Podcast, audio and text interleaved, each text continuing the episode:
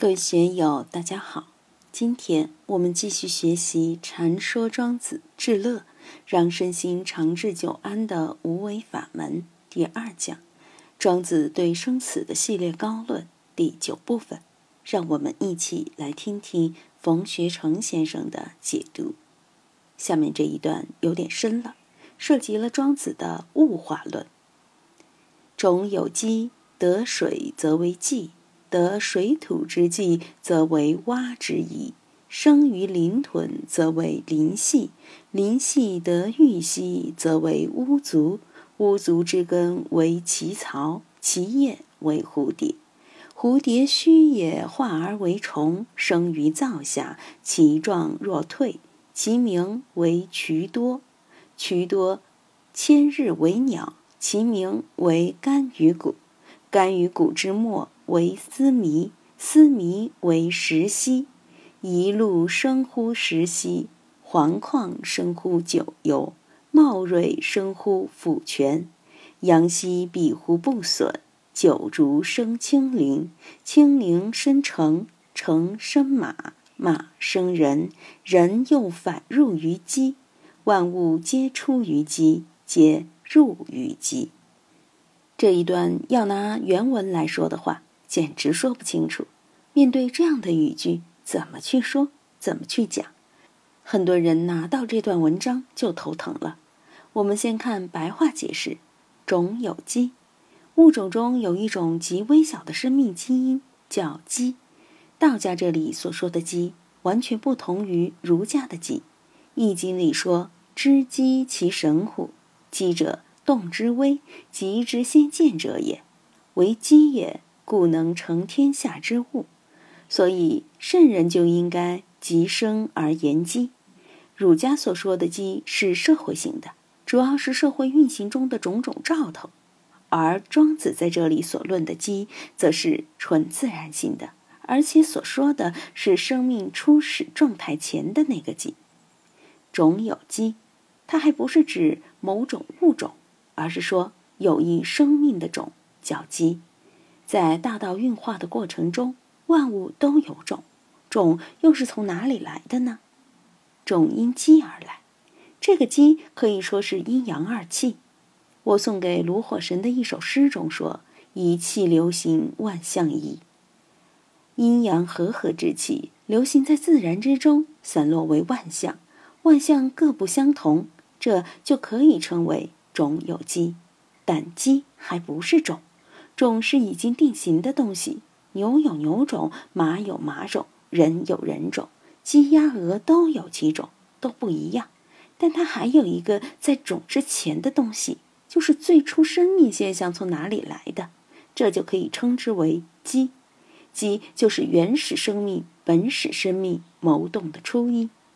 这个鸡得水则为荠，得到了水的滋养，就变成了断续如丝的荠草。得水土之际，则为蛙之一，在陆水交接的地方就形成第一。蛙之一就是第一，第一的确有点像蛙皮。生于林屯，则为林系，林系就是车前草，生在山林高地就成了车前草。林系得玉溪，则为乌足，车前草获得粪土的滋养，便长成乌足。无足之根为其槽，其叶为蝴蝶。蝴蝶须也，化而为虫，生于灶下，其状若蜕，其名为渠多。乌足的根变化成土蚕，乌足的叶子变化成蝴蝶，蝴蝶很快又变化成为虫，生活在灶下，那样子就像是蜕了皮的小虫。它的名字叫做渠多。曲多千日为鸟，其名为干鱼谷。曲多经过一千天以后变化成为鸟，它的名字叫做干鱼谷。干鱼谷之末为丝弥，丝弥为石溪。干鱼谷的唾沫长出虫子，叫丝弥，丝弥又变成醋坛子里吃醋的小虫，叫溪。一路生乎石溪，黄矿生乎九游。茂瑞生乎府泉，一鹿这种小虫也是在醋坛子中长成的，而黄矿这种虫则是从酒油变了味的黄酒中长出的。茂瑞这种小蚊猛则生于腐泉，野猪尸体的腐肉里。有人考证说，腐泉是萤火虫。阳溪庇护不损，九竹生青林，青林生成，成生马，马生人，人又反入于鸡。阳溪草与不长笋的笋、老竹相结合，老竹的根又生出名叫青柠的竹根虫，竹根虫又生出成豹子，豹子则生出马，而马生出人，最后人又反归于物种之初的精微鸡。万物皆出于鸡，皆入于鸡。这个鸡不是前面那个鸡。这个机是造化在冥冥中运行的那个机关和力量，万物都因这个机关和力量而产生，最后又返回于它。陈玄英在其书中说：“机者，发动，所谓造化也。造化者，无物也。人既从无生有，又反入归无也。其为在人，万物皆尔。”这就是把上面的这一切点出归宗之处了。上面所讲的，若要从逻辑学、科学上去说，简直说不通。但是从物化的角度来说，庄子通过这个来谈物化。这些物化是随机的，未必有铁定的模式。生命的最初到底怎么样，谁也说不清楚。现在的宇宙生命学家说。最原始的生命可能是一类病毒类的微生物，甚至是有机物。它们吞食大气或水中的氨而得到营养，才繁衍演化出来的。海底有些生命生活在三千米甚至五千米以下，可是这么大的压力之下，那么寒冷的地带怎么能有生命？但是海底的火山孔有蒸汽带着硫磺喷出来，温度高达一两百摄氏度。结果那里还长了很多蠕虫、很多虾、很多螃蟹，为什么呢？因为那些蠕虫可以吃水汽中的硫磺，以硫磺为食；那些虾蟹以蠕虫为食，在海底就形成了一个生物链。这个生物链很脆弱、很简单，却有很多种类。当然，人不可能直接跑到三五千米海底下的高温火山去，要去都只能派机器人去探索。从这方面来看，极端的恶劣的自然环境中仍然有生命的存在，包括对南极洲的考察，冰川下面有湖泊，湖泊下面还是有生命。同理推导，说不定在火星、金星恶劣的自然环境里，也有不为人知的生命现象存在。我们老是爱以地球这样生态环境的眼光去推断生命，而忽略了宇宙中生命的多样性、随机性。庄子谈物化，这种物化是超越了地球的自然环境来看的。任何环境都有物化，不然佛教所讲的生命体系怎么成立？什么叫地狱？什么叫三十三天、三界六道都不好说。从人的眼光来说，地狱恶鬼哪去找？看不到啊！还有那些欲界诸天、色界诸天、无色界诸天。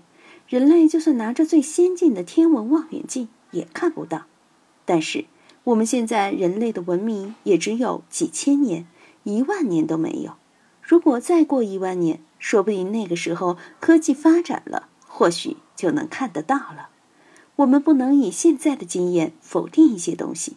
就幽冥众生而言，有的小孩子就看得见，有些老人也看得见，他们就是看得到非人的存在。有些得了大病的人，阳气不足，眼睛一闭就可以见神见鬼。你不能全部说他们看到的是幻觉，但也不能承认他看到的都是事实。反正不能随便下定论。你拿科学仪器去检测，科学仪器毕竟是工具，它的感知能力也未必优于我们人的感知能力。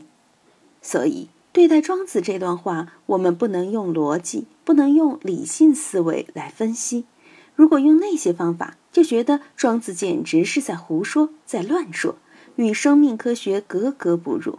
我们怎样从庄子这段话里找到物化的感觉？其实，这个物化的感觉，我们可以通过《道德经》来体会。《道德经》讲，一个是常道，一个是非常道。庄子的这一段就可以从非常道的角度来看，他是用非常道的方法谈物种的变化、物化，都是偶然性的一些变化。物种的生成和演变，生物的多样性及其来源，不是今天的科学就可以说清楚的。地球生命的来源肯定离不开地球周边的宇宙，大宇宙中必然有生命的基和种。西方科学认为。生命的生成是通过无机物、有机物、蛋白质、生命、精神这样的途径无可怀疑，但从蛋白质到生命仍然离不开基和种的参与。DNA 或许可以假定为基或种，但这种形成和参与是随机的还是必然的呢？